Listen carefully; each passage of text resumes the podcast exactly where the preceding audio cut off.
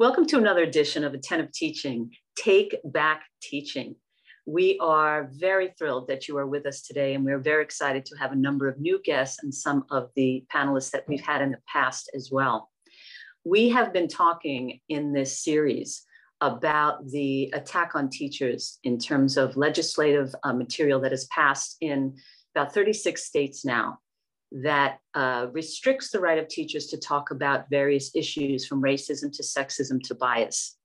And we are here today to continue that discussion, uh, where we will talk today about mental health and what stress looks like for teachers who are uh, living through this situation right now in their state. So before we get started with our discussion, we'd like to have everyone just give a, uh, a little brief bio on who they are, and what brings them here today.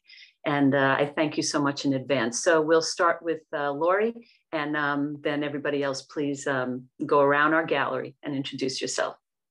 Hi, I'm one of the founders of Attentive Teaching. I'm also a licensed mental health counselor. Um, I'm so happy that you're all here today. This is a very important talk. Carol? Oh, okay. Uh, my name is Carol Vogt. I'm a retired social studies teacher, but I haven't retired in terms of my passion about education. So I'm very delighted to be part of Attentive Teaching. Carol is on our board of Attentive Teaching and Roxy. Hi, can, can you hear me? Yes, okay. Um, I'm Roxy Laurie. I'm a retired elementary school teacher, and I'm uh, also one of the founders of Attentive Teaching. Jacob? Hi, I'm Jacob Klein. I'm a psych student and childcare counselor and staff writer for Attentive Teaching. Cordelia?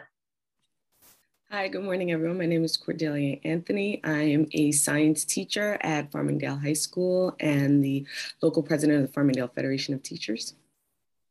Thank you for being here. Perry. Good morning, everyone. My name is Perry Fuchs.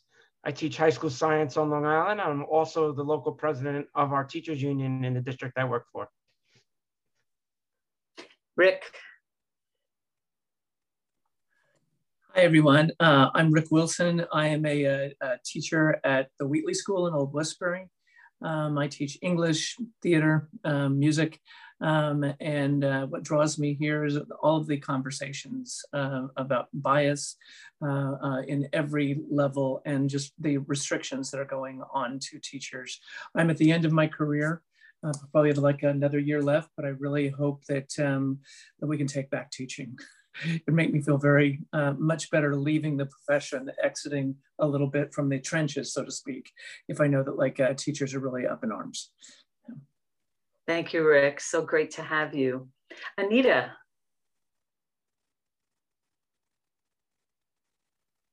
Hi, I'm Anita Carson. I'm a sixth grade science teacher at Lake Alfred Polytech Academy down in Florida.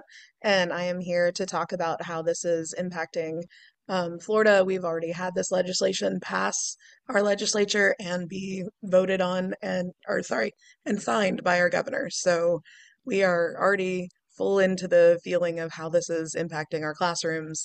Um, and so I'm just here to talk about that and how that's impacting our teachers. Thank you so much, Anita, for being here. And Diane. Good morning. My name is Diane Sweet. I am a clinical social worker, full time private practitioner. I also work uh, over at Cohen Children's Medical in their bereavement center. But of late, my interest has really been on the initially the promotion of mental health and addressing um, the schools and trying to break stigma. And I think we've done a great job with, with that. But of late, I have been looking much more at the impact of disconnection and loneliness on our well being and how that impacts, especially during these difficult times. Thank you, Diane, so much for being here as well. Well, thank you, everybody, and uh, let's let's let's dive into this. So, number of laws, as we said, are being passed in states. Uh, parental rights bill uh, in Florida, and uh, maybe we can start with Anita for you to explain to us uh, what is happening in Florida and a little bit about uh, what stress is looking like for teachers there. I'm sure I'd be happy to. So, the parental rights bill in Florida basically makes it illegal for a teacher to talk about anything that could make a child feel uncomfortable based on something that their predecessors or ancestors have done. That's part of it. Um, and then, so that's the woke or anti woke legislation, as our governor has been calling it. Um, but we also have a law that is preventing us from talking about gender identity and sexuality in K through three. And then it says very vaguely that any other grade has to be age appropriate, but doesn't define what that is. And so deciding what that is um, can be tricky a bit. But one of the things that that we've found with a lot of our teachers is just the thought of one more thing that we have to think about or be worried about is pushing people out, um, especially since the enforcement mechanism for these laws is not law enforcement. It's parents are now allowed to sue individual teachers. That's the enforcement mechanism. And so we already have, so right now in the state of Florida, we have 4,500 um, instructional openings. And the Department of Education for Florida is looking for that to be somewhere around 9,000 when we get to August. So they're looking at it to double. It's the largest um, amount of teachers we don't have in the classroom. And it is incredibly frustrating as a teacher to know that we've been begging for parents and community people to be involved with schools for decades. And now, when they're getting involved, they're getting involved with things that aren't happening in our schools. They're talking about things like grooming children in K through three to be whatever it is they think is going to happen and they're worried about things that aren't happening instead of using that energy and power they do have to talk about not having instructors in your classrooms, not having qualified mental health professionals on our campuses. Um, when they passed, so Marjory Stoneman Douglas, the shooting that happened here in Florida, um, we had a significant push for social emotional learning to be um, codified in our laws, and that was Republican controlled legislator at that point too. And they passed laws requiring us to teach social and emotional learning.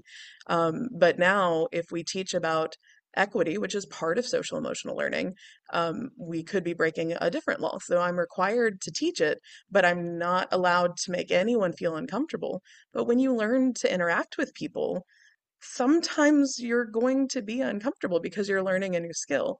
So putting teachers in this position of which law am I breaking today and how am I going to get in trouble? A lot of people are just deciding to leave and it's incredibly toxic to the people who are left because now we not only have our job, but we have to pick up any slack that's happening. So you have split classrooms where, okay, I had planned for my 20 kids, but now I have 10 kids from Miss Smith's class because she quit. Well, I can't teach 30 kids, and these kids are only going to be with me for two days, and then they'll be with somebody else for two days. They're not getting the instruction they need or deserve. Um, and I see zero parent outrage about that. I see zero community outreach about that. And I the only people I see talking about it are people in education. And so that that for me is incredibly frustrating is we're passing all of this legislation that is pushing people out, which always impacts and harms our kids. So that is that's where I see the biggest issue right now for Florida. Wow. Does anybody want to uh, comment on that? I certainly have some questions for Anita. Um, yeah, Carol. Have, have there been any suits filed as of now, but you know, by parents against individual teachers? And if so, what's happened? Um, not yet, because this legislation, so our legislative session just finished at the beginning of April. Um, and then they came back for special sessions where they wanted to punish Disney. That's a totally different conversation. Um, but our governor has signed it, but it doesn't take effect until July 1st. Um, so that it hasn't taken effect, but because as teachers, we've known that it's going through the legislature, it's all over the news everywhere. Um, you already have parents that are trying to complain to admin or complain to the district about what we're doing because they now feel like they have every right to say exactly what happens in your classroom because they've been told that over and over by our governor and our legislatures. And so we're already feeling the pressure even though the law doesn't actually take a take effect until July 1st. How, how is this, if I might ask, Anita, and then anyone, I want to hear if other teachers, uh, because Albany already has um, legislation that is now uh, being proposed uh, in, in New York State. We are, most of us here in New York State. So the legislation is being proposed. Nothing's been voted on yet, but there are 36 states that have this restrictive legislation on what you can and cannot teach in terms of racism and bias and, and such. Um, my question to you, Anita, is, and then others, please chime in if, if you're concerned about your own classrooms. Um, have you changed how you teach because of this? Because we're, we're talking today about the effect on teachers and then the stress level. Have you changed how you teach or, or um, how I haven't, but I'm probably not the right the right person to look at for that. I stopped worrying about whether or not they were going to fire me several years ago uh, because science teachers don't grow on trees. And we currently, so the school that I'm teaching at right now, we have had an open science position with kids who do not have a full time instructor since October. Um, so if I'm doing something that you don't like that is in my classroom, but I'm doing what I feel is best for kids, are, are you going to replace me with a long term sub? Because we don't have those either. You're going to have part time people the rest of the class. So I'm probably not the best case. I haven't I haven't changed a lot of what I do. Um, I still talk about the diverse groups of people that have contributed to science, which is part of something that might make kids uncomfortable because when we talk about cell theory and who are the named people who came up with cell theory, um, they are all white men. And if I say that in my classroom and we talk about why that is, my goal is not to make anyone uncomfortable, but they might be uncomfortable. But it's still important for them to understand why these scientific advancements consistently look like they came from white men when you can look at work that was stolen or work that couldn't be published by women or by people of color. Um, and we talk about that in class. I so far haven't had any parents that have had issues with that, but I think it's partly because my kids don't really go home and talk to their parents about their school day, which is true for a lot of kids, um, but especially for teachers. So in Florida in 2011, they got rid of something called continuing contract. So I'm we are already um, a single contract per year. They can get rid of me at the end of the year anytime they'd like. I don't have a continuing contract um, for a lot of teachers that don't have a continuing contract, they're getting a lot more quiet about equity, about diversity, because even just those two words, which should be something that anyone can agree we need to be teaching our kids, these are important concepts, um, are seen as divisive. And equity and diversity should never be seen as divisive. Um, but it's it's disheartening and a lot of younger teachers a lot of newer um, service teachers are very worried about talking and then you have older teachers that are close to retirement that don't want to lose that um, and so they're they're getting quieter about things that we used to just take for granted that we could talk about because it's what's best for our kids.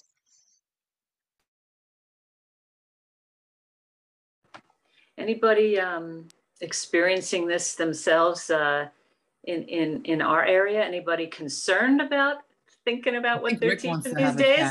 Have, have a Anybody? little have at it. Have at it, Rick. What's oh, going on? I'm there for you.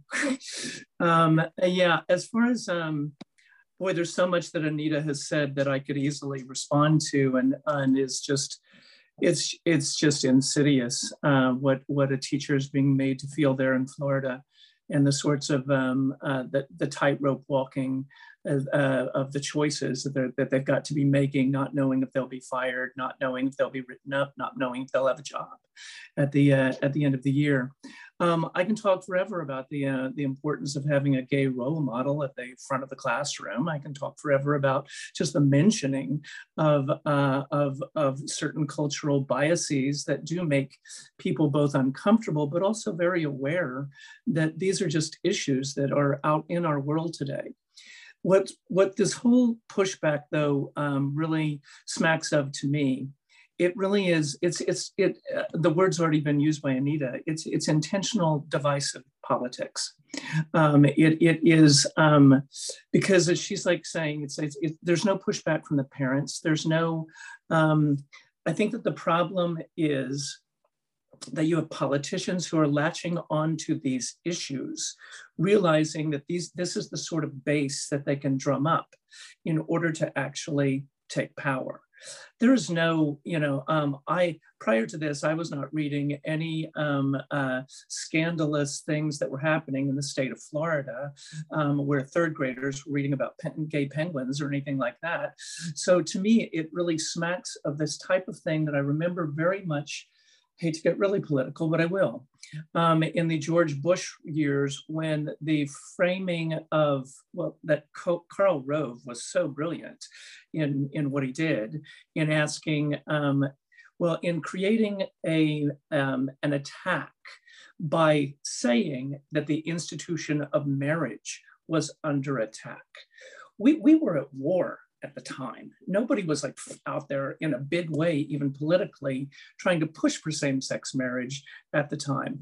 But what that ended up doing is by the next election, there were 11 states that went, um, that, that put same sex marriage on their dockets, which meant that everybody came out voting in droves that year. They had like record turnout in 11 states that did end up passing that legislation.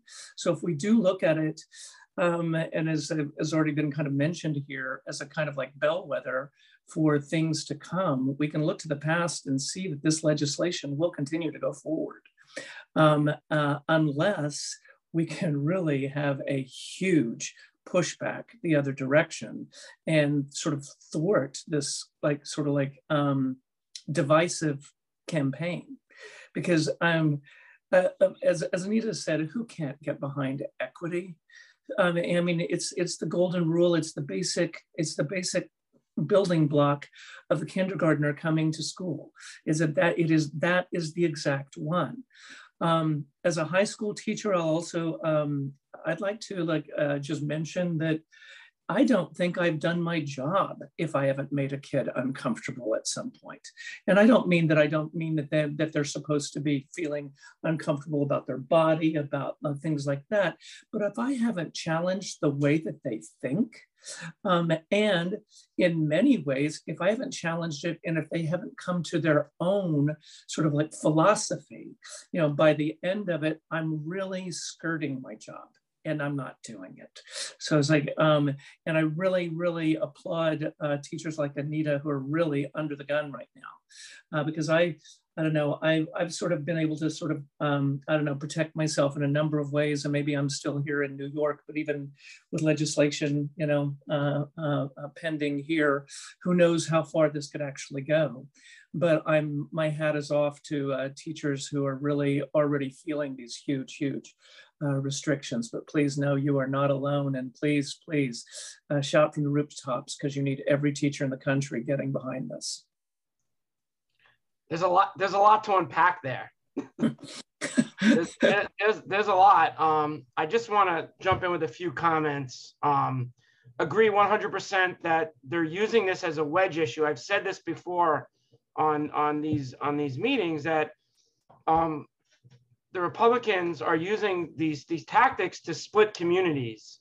Um, and and i've seen it in my own my own union where you know, people who have gotten along for years, all of a sudden, we're yelling and screaming at each other. And um, so it is certainly working. I think uh, the conservatives in this country have um, played a long game. In other words, uh, th- this has been a strategy of theirs for a very long time, and they've been very good at implementing it over the course. I, I mean, I would say even going back all the way to Reagan, maybe even Nixon. And this has been a, a long, long game strategy um, to take power. This is all about power. This is um, uh, not about education at all. This is about the conservative movement making education, right, divide and conquer, what they want to see. They don't really want an educated society. Um, it's just about them grabbing power and keeping power. And that's and that's really all that it comes boils down to.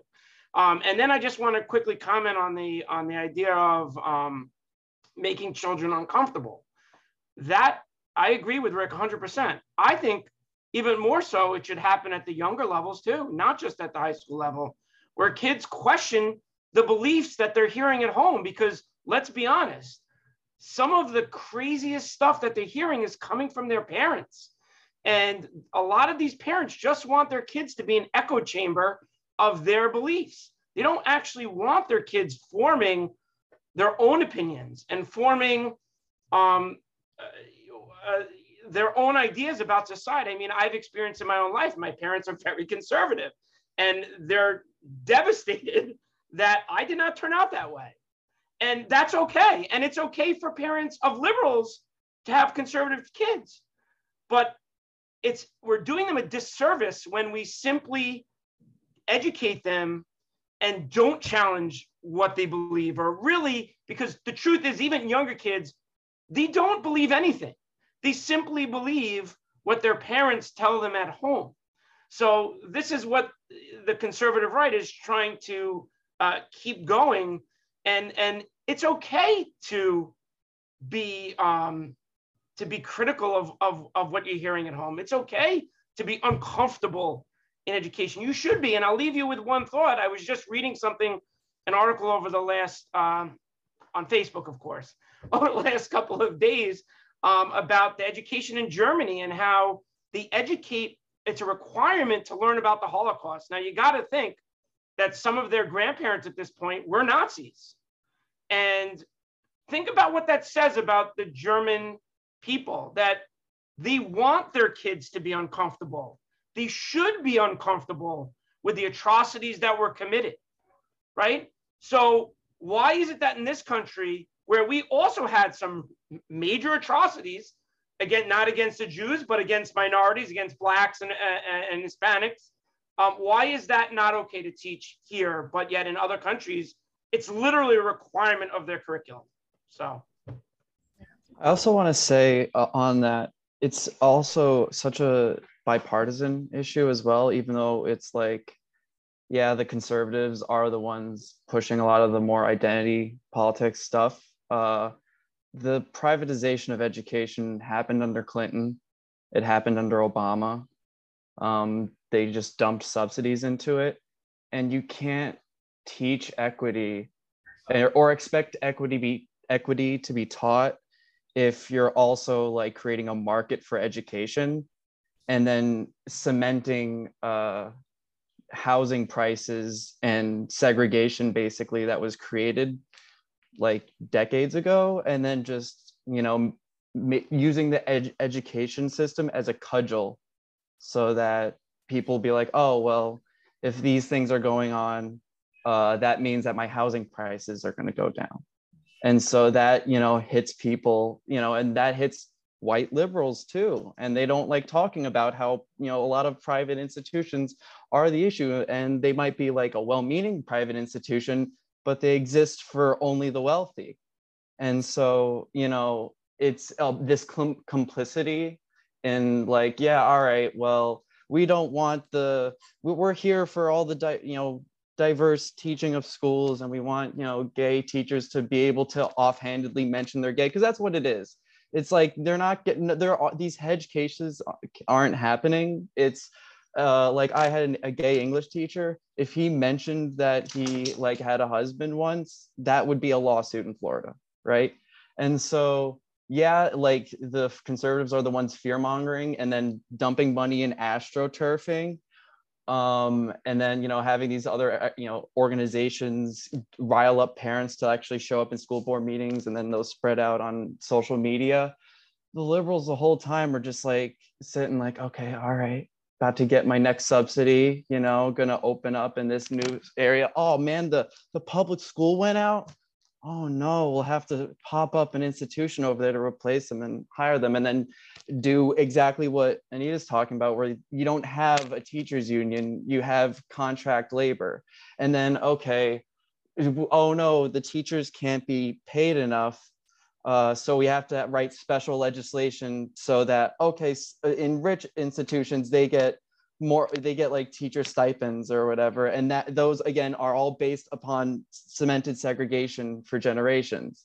And so it's really important to emphasize that there really are no like political figures right now that are talking about full equity in education and that this is important for people to that you need to be the one going into your school board meeting and realize that you can't just be like oh i'll elect the democrat and they like will protect the gays and i'm a good parent. It's like no that's that's not politics. That's not caring about it. Do you is that what that religious parent is, that you know is you know so scared of their evangelical child you know learning about the existence of a gay student? Like that's not what they're doing.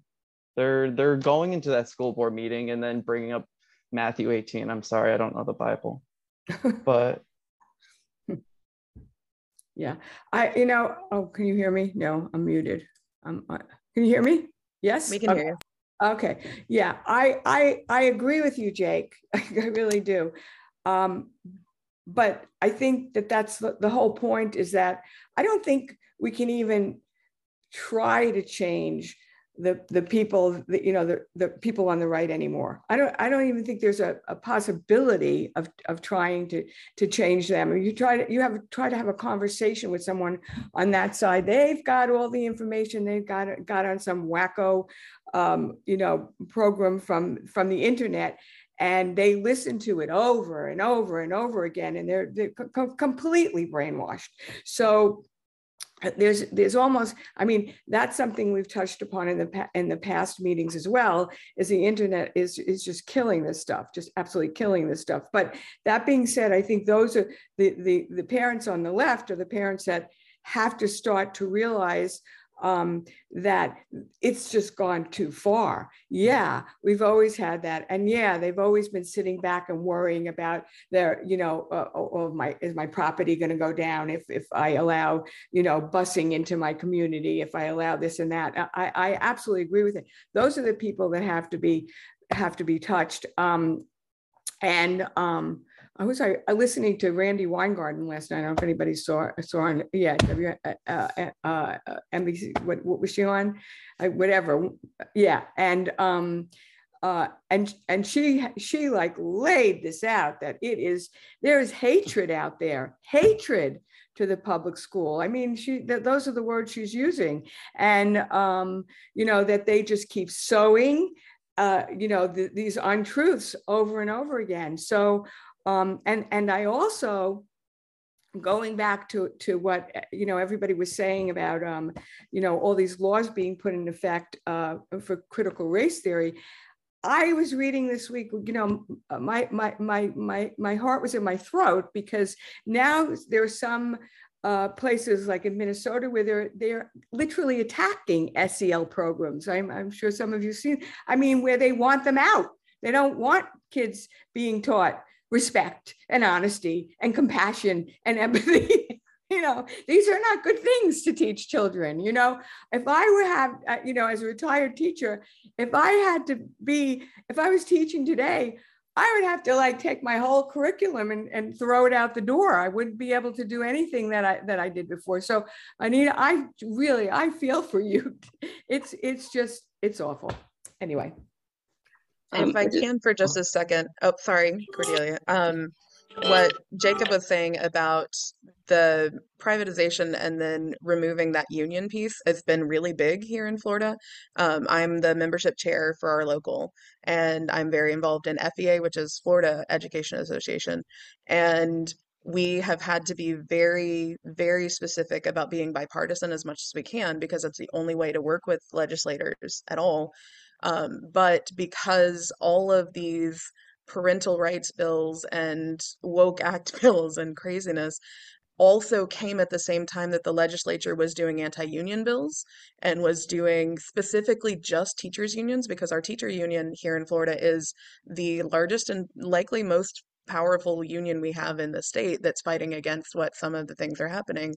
Um, we have been singled out and attacked specifically in legislature. So um, we have to have 50% plus one in all of our locals to maintain our um, certification as, as unions. And that's only for teachers unions. That's not for all public unions.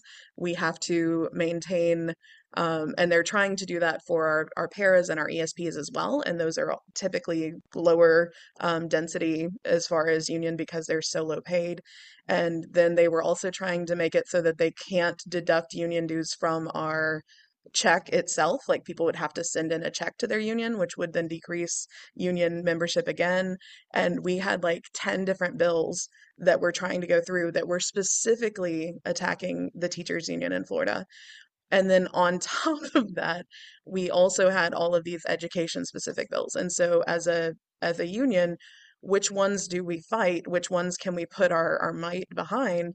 And it needs to be all of them, but because they know that we don't have the capacity to fight everything, we end up fighting the ones that let us survive to the next year.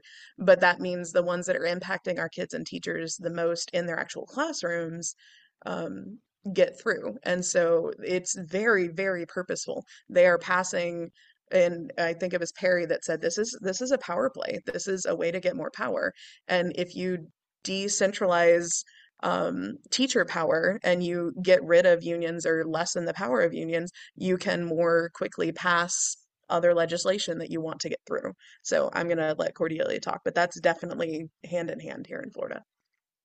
No, the uh, you and Perry have said it all. And Rick, everyone, thank and Jacob, thank you for what you said before. Um, we're we're seeing a situation where we're just um, I, I don't even want to say we're allowing, but we're watching the sowing of distrust against educators, the education system, and and it's becoming dangerous in certain places. We know, you know, here in New York, we don't have those laws yet, but all over the country, there's this idea that you know, let's put cameras in the classroom. We'll see what they're doing. We'll see how they're, you know, educating our kids. Let's, you know, show me your whole year's lesson up front in the beginning of the year. You know, plan for I, I, don't even understand these places that are passing these laws, but plan for the whole year. And I want this transparency. You're not gonna, you know, make my kid be feel bad they're white or, you know, t- turn my kid gay.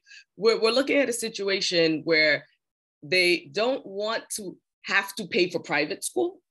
They, they, they want privatization of the public school. They want to shape the public school narrative into whatever it is they feel um, whatever it is that they want their kid to learn at home, like Perry said, whatever um, belief they want their child to have. I am a person who went to private school K through 12 because I think I had your parents, Perry. Um, they put me in a religious school from K through 12. And I told them they paid for my college those years. And so then I had to pay for college, right? So basically, they wanted a certain way to shape me. I don't think I turned out exactly that way either, Perry. But, you know, there's things that you, uh, people tell you you put into a child at a certain age and they'll always be that way, right? But the, the fact is, I, that's not true. And secondly, if you hear things different or contrary to what you have been taught at home, you challenge it, right? As Rick said, you should have the opportunity to be challenged and say, you know what, that that's not what I personally believe. Okay, fine. And you might actually sharpen them more to agree with their parents. Who knows? But what we're really seeing is that this the way to get school choice, the way to get, you know, um, uh, not having to pay for the private school you want your child to go in is to turn the public school that way. And it's so many different attacks, as Anita said, coming at the same time, whether it's trying to redistrict so that certain political uh, offices won't be there or will disappear so people can't elect who they want. It's a huge uh, what did you call it, Perry long game? There's so many different attacks coming at the same time, but underlying it all is this idea yes, Anita, there's this idea that I'm, I want what I want. I don't have, I don't want to pay for it. So I'm going to use all of these uh, tactics. Um, so distrust in teachers. Teachers used to be, you know, super respected, may not have been paid that way, but just respected. You respected your teacher, right? Um, but now it's like, yeah, no, don't trust your teacher. Don't believe what your teacher says. You know, what we say is right. Your teacher is wrong. Your school is wrong. And I just see a situation where we're just creating in the schools now we're seeing kids being very disrespectful and you know post-covid behaviors and all of the things and diane sel and whatever's going on. But if you're being told at home that who's your teacher? Your teacher's not important. Don't don't don't respect your teacher then why would you not flip off your teacher in a hallway if they ask you for a pass? Why would you we're, we're creating something that then we can't control uh, I just want to quickly go back to what Jacob said because I do I, I do agree with him about the politics. Um, let's be honest, Obama, I, amazing president, he was not a friend to education. to public education. Arne Duncan was terrible. Um, obviously not as bad as Betsy DeVos, but she was he was he was not a friend to education. Uh, what's his name was not a, the, the previous governor uh, Cuomo was not a friend, a Democrat, not a friend to education at all in New York State. Um, but what I was kind of saying is that, and, and you're 100% right as far as this is also not just about power, this is about money. There's a lot of money in public education, trillions, not billions. I'm talking trillions of dollars that private corporations want. And if you can get rid of the teachers union, if you get rid of teachers, you can get all the money because as it goes in education, the employees are making 75% of, of the money collected by the districts and, and the funding from the government. So get rid of the teachers union, hire teachers at a fraction of the cost and pocket the difference. I've been telling that story in my district, and my district only has a $100 million budget. And I tell people all the time, look, in one small district on Long Island out of 125 districts, if you can get rid of the teachers union and, and pay them one third less, you've just made $50 million. And this is one district. Okay. There's a lot, a lot of money here. And although I would, I would, I, am only going to disagree with Jacob on one point. I do believe though that, and, and if I'm getting it wrong, Jacob, please let me know. But overall, the liberal in the country, the far left are been very supportive of public education. Whereas, you know, some Republicans are relatively centrist, but the far right is the one driving this this uh, machine. I mean, that at least in my opinion, that's how I see it. No, absolutely. I, I would say like if you have a you know an if an if there is an, an ideological like plan, right? I think what the issue is is that like people that might be liberal, left leaning, whatever, they just don't have a plan. They're just like, oh, yeah, no, I put my kid in that institution. I'm a great parent. And so, like, yeah, and I'm sure that like there the the ethos is there, but there's not like an articulated like what I want. It's I'll admit like it's hard to come up with something new and important that is that is that speaks to now. That doesn't that isn't just like a revival of something that you know hasn't existed. And so like you know it's easy for you know uh, a, a conservative kind of to just be like oh yeah that religious institution that's existed for millennia i want a copy of that and then they'll like learn like enough science that it doesn't make me uncomfortable and then they can do a, a, a, job. And so yeah no i would but it's it's not that the, the ethos isn't there it's that there's no coherent plan as to what they want. Diane did you want to have you, you wanted to have a go at it? Yeah and i want to get that hand off there. Um, in some way i'm just listening to everything you're talking about and i'm I'm thinking about this larger connection, just a couple of things that have been mentioned. Um, one is this idea of feeling uncomfortable. And I, I, was so glad to hear that on, on many levels, because as a mental health professional, someone who is more committed to trying to build resiliency, right, in individuals, we know that the only way we do that is by taking people out of a comfort zone, it, eh, by, by, by really pushing them to have to challenge their own thoughts. You know, basic cognitive therapy is I have to challenge my thought. I think I'm a loser. Well, am I a loser? Right. So uh, I in hearing all of you talk about this, I'm coming back to just this focus that I have had of late, the impact of feeling disconnected. And someone in the group earlier talked about intentional divisive politics. I'm sorry, I don't know who said that, but that in effect is the goal. Was it you, Rick? Yeah. You know, I, I do believe that in many ways, this is a goal. This has been building up pre COVID um, COVID has just sort of lit the match that has has has has sort of made this erupt.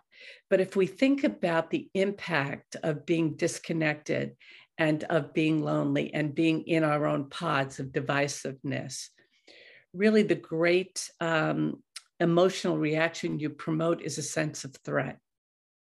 So I begin to feel threatened Therefore, I go into my fight, flight, or freeze response.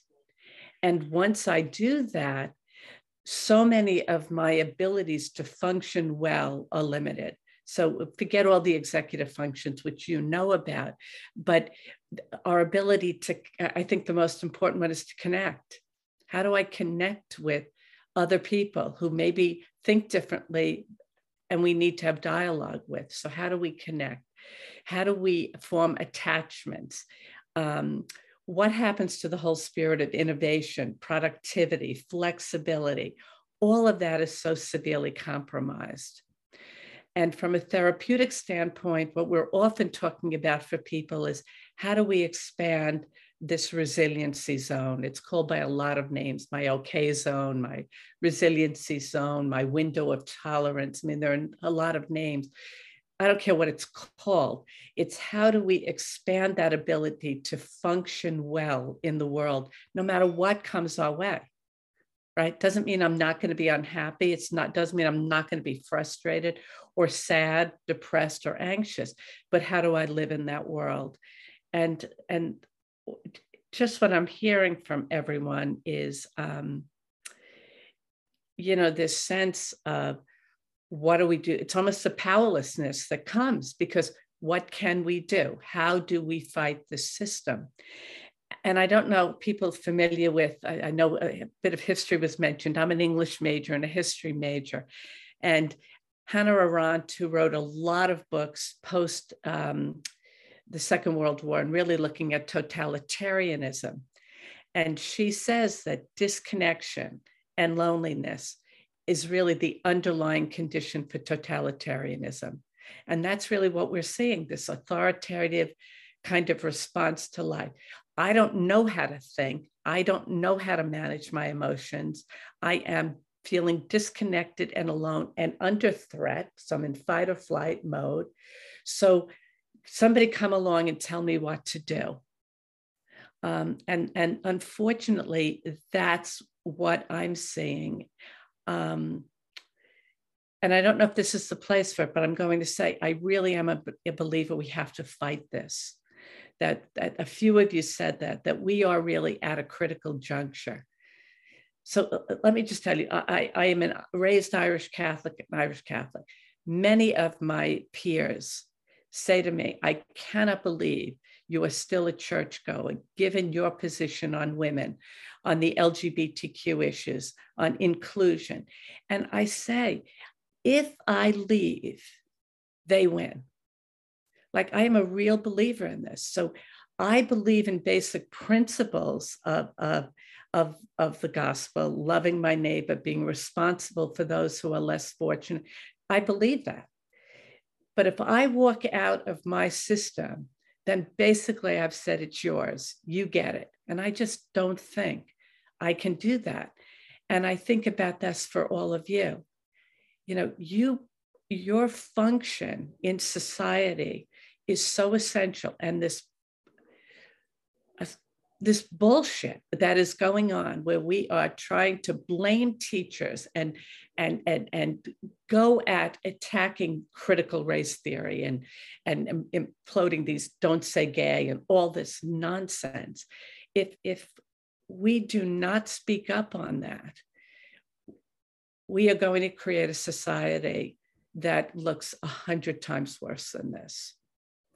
Um, so I, I'm not, look, it's very hard to do that. It's very hard to be vocal. It's very hard to be a present, but we have to be the ones. We are uncomfortable.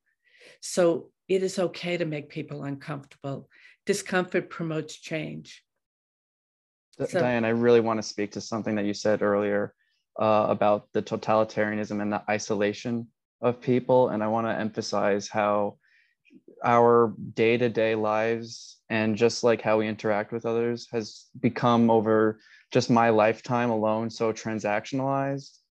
Like oh like every single relationship has to be something on a resume something that is valuable to you. If it is not a relationship that will get you farther in life then you're not uh, excelling to your parents or something like that um, and so when pe- when you have a generation of people put under that pressure, you know where where are they going to go but something that is free and that is by their side constantly aka their social media aka whatever kind of constructed you know comfortable place that they can have when they're alone when when you're day to day when you're walking around every day and every single like interaction you're having you're putting on a face to get to in the long term get something out of another person.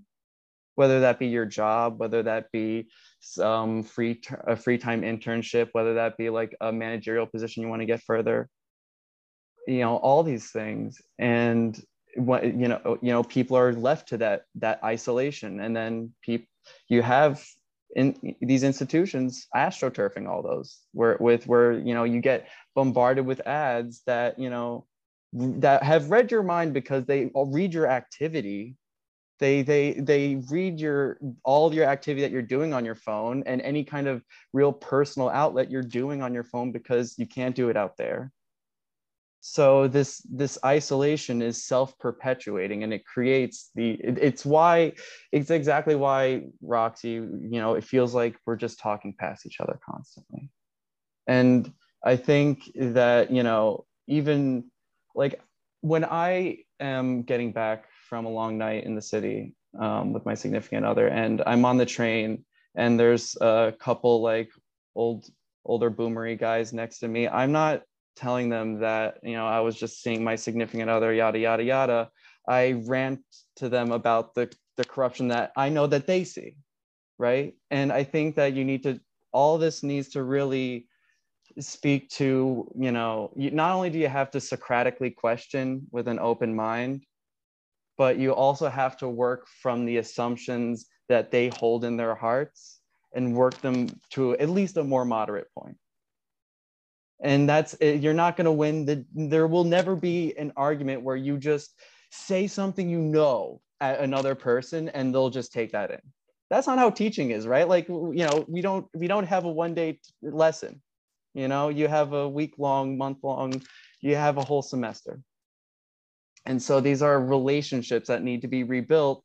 And that's difficult when again it's transactional on every level. And so people need to learn to like give a little bit and to like put their own ego down and know that yeah that guy might have like disgusting views but we got to bring him along the train. So just nudge him a little. Just nudge him a little. Right i agree. Rick did you want to say something? Yeah. Yeah i'd like to respond to several of them there because i feel like there's a, a thread that's coming together for me. Um, it, it, it sort of, um, I want to back up to something that Jacob said just a little while ago, which was um, specifically, um, you know, it's, it, it's sometimes difficult to hear, but I think it's important to hear. Um, uh, like what he said about liberals, I certainly myself like um, uh, put myself in that zone but I do think that um, it's easy for liberals sometimes to think that we're just in the flow of the cause rather than really making change. You know, um, and I think that it's it's a very difficult place to be in because it's exactly sort of what Diane is talking about in not wanting to walk away from her church either, because then says that you know then they win. Um, uh, and yet the other part of it is like how do you find the way to do what like jacob is saying to engage to like i'll call myself a boomer but not in the way that he's referring to it. But i'll say that um uh that how do you begin to engage people without in in this place we are now where we can really barely talk to each other? We are that polarized um, to be able to find any common ground that would you know ultimately kind of make it all right. Because i mean you know i mean like like saying things that like like cordelia was saying you know um and i i myself find that um uh, for the last few years you know really since like george floyd happened that particular issue for me um, came to came to the front of my classroom in a way that I'd never really seen it or known it or owned it, quite frankly. Um, uh, here I, because I'm able to like ride along in what I'm sure like a lot of people even call my, my white male privilege. It's a white male, gay male privilege, which knocks me down, I assure you.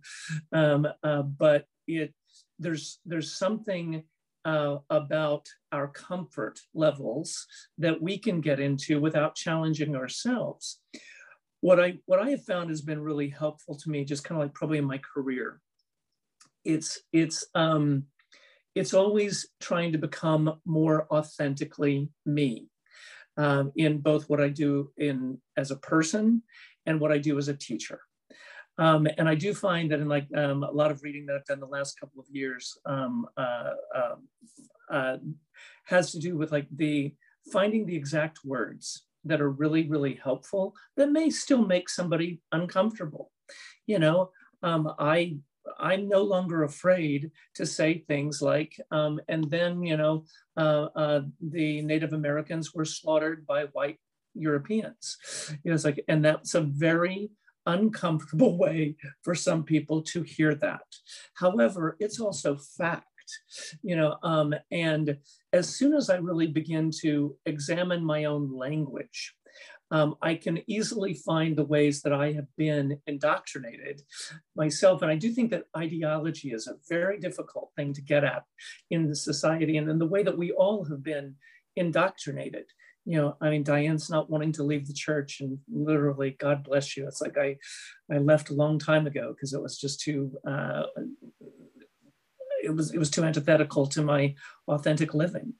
Um, but but I I do think that one thing that we can continue to do always is to continue to try to find the joy at the wherever we are in our lives, um, and to be speaking authentically. Um, and I don't say we have to necessarily challenge, but you know, um, but through the the language of it, you know, to even say it's like, oh, do you mean when the you know when the native americans were slaughtered by the people who took over the country. You know and and and our ancestors i'm sorry i i, I owe for that. In some way i owe for that. On my my grandmother's side um, centuries back they were here in 1740 you know, it's like now they were coming to escape religious persecution themselves. And then my own, like, you know, um, weird, I don't know, um, um, uh, my own weird history definitely puts that, that I had one part of my family that was fighting against the other part of the family in the Civil War. So it's like I say, it's, it's insane what my own family has gone through but I mean, there were definitely plantation owners back there, you know, and and I, it's difficult to just say I shouldn't feel bad about that. Really, I shouldn't feel bad about the mistreatment of human beings by somebody that I was related to. Come on, you know, it's like it, it can make me a better person by looking that in the face, you know, and and it can make me a, a, a true teacher of equity to uh, to enter into the discomfort zone myself. Uh, I just I, want to say one thing. One second, Carol. I just want to say one thing about what you guys are talking about. It's so important what you're saying. Um, I want to speak to the polarization that Rick was just talking about, and Diane, what you were talking about, fight or flight. Right. I mean, this polarization keeps us in that fight or flight mode. What we have to understand is that this is this is the purpose.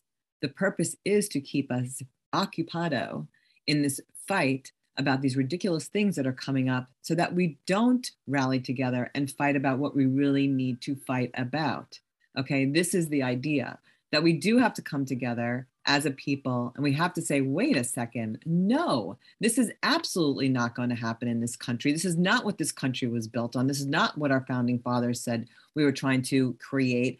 And this has to stop. And people have to stand up for that. And we can't get lost in the polarization, the fighting that keeps our brains, you know, all messed up because we cannot use our cognitive abilities to think clearly because we're fighting with somebody about this nonsense that's going on like down in Florida. It keeps us it keeps us really focused on the wrong thing. We have to stay on the path. We have to come together. We have to make this a movement and I've been saying this forever. We must make it a movement. We must come together. We must we must have a voice and start pushing it forward. And I don't know how we do that through marching or whatever, but creating. But that's what, you know, with these conversations, we hope to succeed in, you know, hopefully creating and getting more and more people to jump on and let's, you know, let's start to make change, real change that's going to be healthy and wonderful for our country instead of taking away, I mean, who who came up with these these ideas to think about what they could do to hurt teachers and to hurt the children? This is ultimately going to hurt our children, our future generations. I mean, but I thank you guys for what you're talking about, and I think um, I think Anita, you wanted to speak. I, I wonder, I, I was going to say something similar. Oh, Carol, sorry. We, we've been talking about the success of what I believe is a vocal, very well organized minority. They're being, they are successful now. And we have to be successful in response.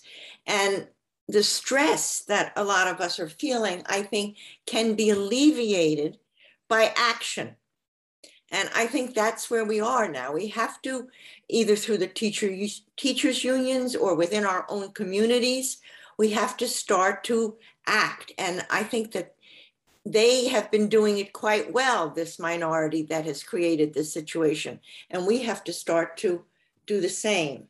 And I think by doing that, we will eliminate some of our stress and maybe succeed.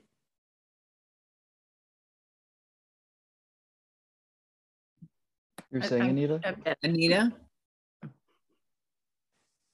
Um, I was going to sort of jump off of what Rick said earlier about um, language, and I think that the the laws that are coming into Florida are just giving us more categories that we have to sort of curb our language and be cognizant about how careful we are with our words. Um, and it's been insidious and it's been going on for a significant amount of time. So, your example of the slaughter of Native Americans. Um, but so, right now in Florida, our state has um, I think 60% of the math textbooks that were submitted to be used in classrooms are our state DOE is not allowing them to go through. And part of that is because they're saying there's things with critical race theory, or even some of them were rejected because they have social emotional learning strategies in the math textbooks. And so they were rejected. Um, but in our textbooks pre the new laws that have come out, you have things where they say, oh, well, workers were brought from Africa. We've already been curbing our words and making atrocities look nice to make people feel good. Like we've been doing that for years that that was happening when i was in school as a student um, and i'm not i'm 35 now so it's not like that long ago um, we've been doing this to make people feel more comfortable be, with things that are difficult to um, to wrap your head around or to to own up to. And because of that people i guess are feeling like they should always be comforted. And this is an extension of things that we've already been doing for a long time. And so i liked what rick said about language and the use of language and how you talk about something is incredibly important. And our our legislators here in Florida are deciding how we talk about things, and it is masking truth and that is pervasive and really really scary. Um, they are requiring us effectively not to speak truth because of the way they're requiring us to talk now and that's i, I just i liked the way that rick phrased that. The language that you use to speak about something is incredibly important and that's now being legislated um, which is fascist AF. So I'm just going to put that out there. Like it's it's awful. Yeah, I'm just going to come in and say so. What we're all saying uh, is that we're normalizing racism. We're normalizing this behavior. It's become normal, um, accepted, uh, and we have so much more that we need to talk about. I was wondering before we close for today, which I I, I don't want to do, but we know that uh, for mental health and emotional and physical health, we all need some of our day for ourselves as well. But are there any last words that anyone would like to say before we close for today? Because so much has been discussed and there's still so much more to say. But again, the, the, the concept of normalizing this, this uh, this behavior is what concerns us all deep in our souls. And that's why we're here. Rick, did you want to say a couple of things? Diane or anyone else, please just Cindy, talk. I think Diane had her hand up for a while. Oh, sure. Diane, sure. No, that's okay. You know, I, again, I just want to use a quote. I during the pandemic, I did a lot of reading on Stoicism, which I found fascinating, and the Stoic philosophers. And and um, one of the exercises they they asked to do is to sort of take yourself out of your place, your little place, move yourself into your greater, your neighborhood, your environment, moving up a whole cosmic piece. And I just wanted to read, if I could, a real just quick ending because I I, I, like to leave with a, a, period of hope. And so I just want to give this to you. And this was a quote by a, a professor, Mark Rolkowski. He said, We share in the world's order and divinity. It is humbling to look at the world from the cosmic point of view. Even the most powerful people and all of our cherished accomplishments seem trivial from this perspective.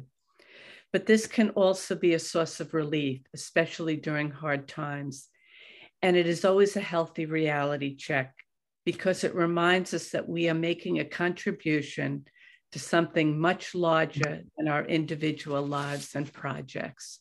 Mm-hmm. So I, I, just find that hell. And, and when I listen to all of you, it, you're very inspirational. I just want to say that. And um, that's just the thought I have for my little closing comment. That, that was beautiful, Diane. And um, I, what I'm going to say is just going to tag on to that um, because I think that um, it, it is in definitely in the mission of uh, attentive teaching of uh, helping to uh, helping educators to maintain their own social and emotional well-being to be able to uh, to keep doing what we do. Um, and to your point, Diane, of um, you know cause and purpose of any life purpose um, and i think that once a teacher or an educator i'll put in the broader um, label of an educator because certainly anybody in a school building i think is an educator.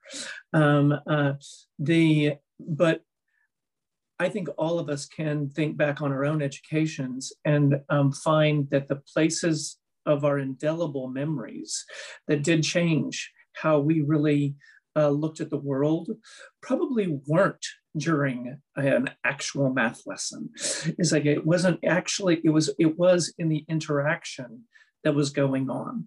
Something small that that really that just like um, made you feel uncomfortable, but in the end um, helped to kind of like right and center you and and give you a more of a north star in your own life's purpose. So uh, I I'm I'm fully about educators continuing to take care of ourselves, but also not forgetting that you don't know what few words are going to come out of your mouth tomorrow that are going to be impacting a student's future uh, uh, for decades to come.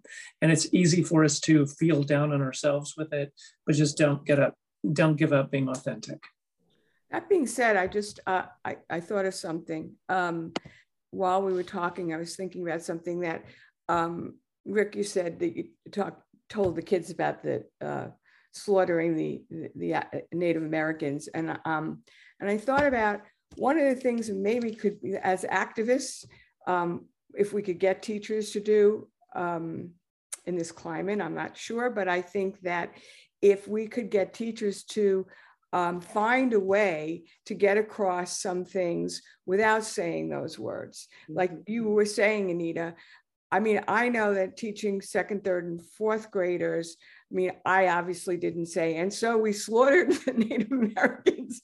But what I did was I, I taught them to appreciate the culture of the Native Americans so that they by the time they got to be high schoolers like they they could accept that but they in their hearts they loved the native americans. I'd read them stories we'd play music we you know um, we made things and um, so they cared about them just as well as they cared about other cultures and we and that's how you kind of do it with little guys. So um, I, I, I just have a feeling that maybe there is a way, and this is just starting to come up with how we how we, we came to, to teach kids about SEL. Maybe there's a way that people can get together as groups and and and and and um, rely on our words and the way we say things and what we do in in those you know because we were talking somebody mentioned before yeah you got to do this when they're young. I totally totally agree with that. And there must be a way that we can kind of instill that um, so that we can still be able to you know do what we do and feel good about ourselves as well. Cordelia? Um, yes i was going to add that you know the little things that we do, including all of us being on here, are little acts of resistance. Like I tell people sometimes, me showing up to work some mornings is an act of resistance. And uh, just being in a space, uh, Perry knows where I work. He, he teaches right across town for me. But um, sometimes just being there, because if we take our voice out of the conversation, like uh, Diane was saying, they don't hear any other voices. If we take our, you know, uh, Shirley Chisholm always said, I always remember this quote that if, you know, they're not inviting you to the table, bring your own folding chair. That's how I feel about my life on a regular basis, that I'm just going to show up. I'm going to be in the place. I'm going to be in the conversation. You're going to hear my voice. You're going to see my face, which sometimes doesn't match the other faces in the room. And I'm not going to take myself out because I recognize that there's bias there. There's bias there. We all have bias. I have bias, but I'm going to make sure that I'm in the conversation. And so when what we're doing and like creating allyships and creating these kinds of spaces are little acts of resistance. We need bigger ones. I'm with you, Jacob. We need bigger plans. We need more organized ways. But I think that um, these, these are like the little starts to what we need to do and let other people know, make other people aware, sharing this on social media, making sure people, you know, understand that these voices are out there. They're they're quietly out there for some reason. I guess, you know, some of our more um, moderate friends are afraid of creating controversy in their communities. They're not speaking out as loudly against some of the louder minority voices but uh, we, we have to kind of start somewhere and so starting some of these kinds of conversations i think is where that is Well, that, that explains why, uh, Cordelia, it's so wonderful. Why we put out so many clips last week. We are not going to be quiet. so we we are we are putting that content out there. We've got our voices out there, and you folks have just been just a, a joy to have here. Uh, we're going to take this ride together, and we are going to push back, and we are going to make it clear that we are going to take back teaching. That is why we are here. So I thank you all immensely for taking the time to talk with us, fight with us, and uh, please come back and share your thoughts because we're not done. We're not done. And we've got a lot of good students to teach, wonderful, wonderful work to do. And uh, thank you so much for being a part of this. Thanks for having me.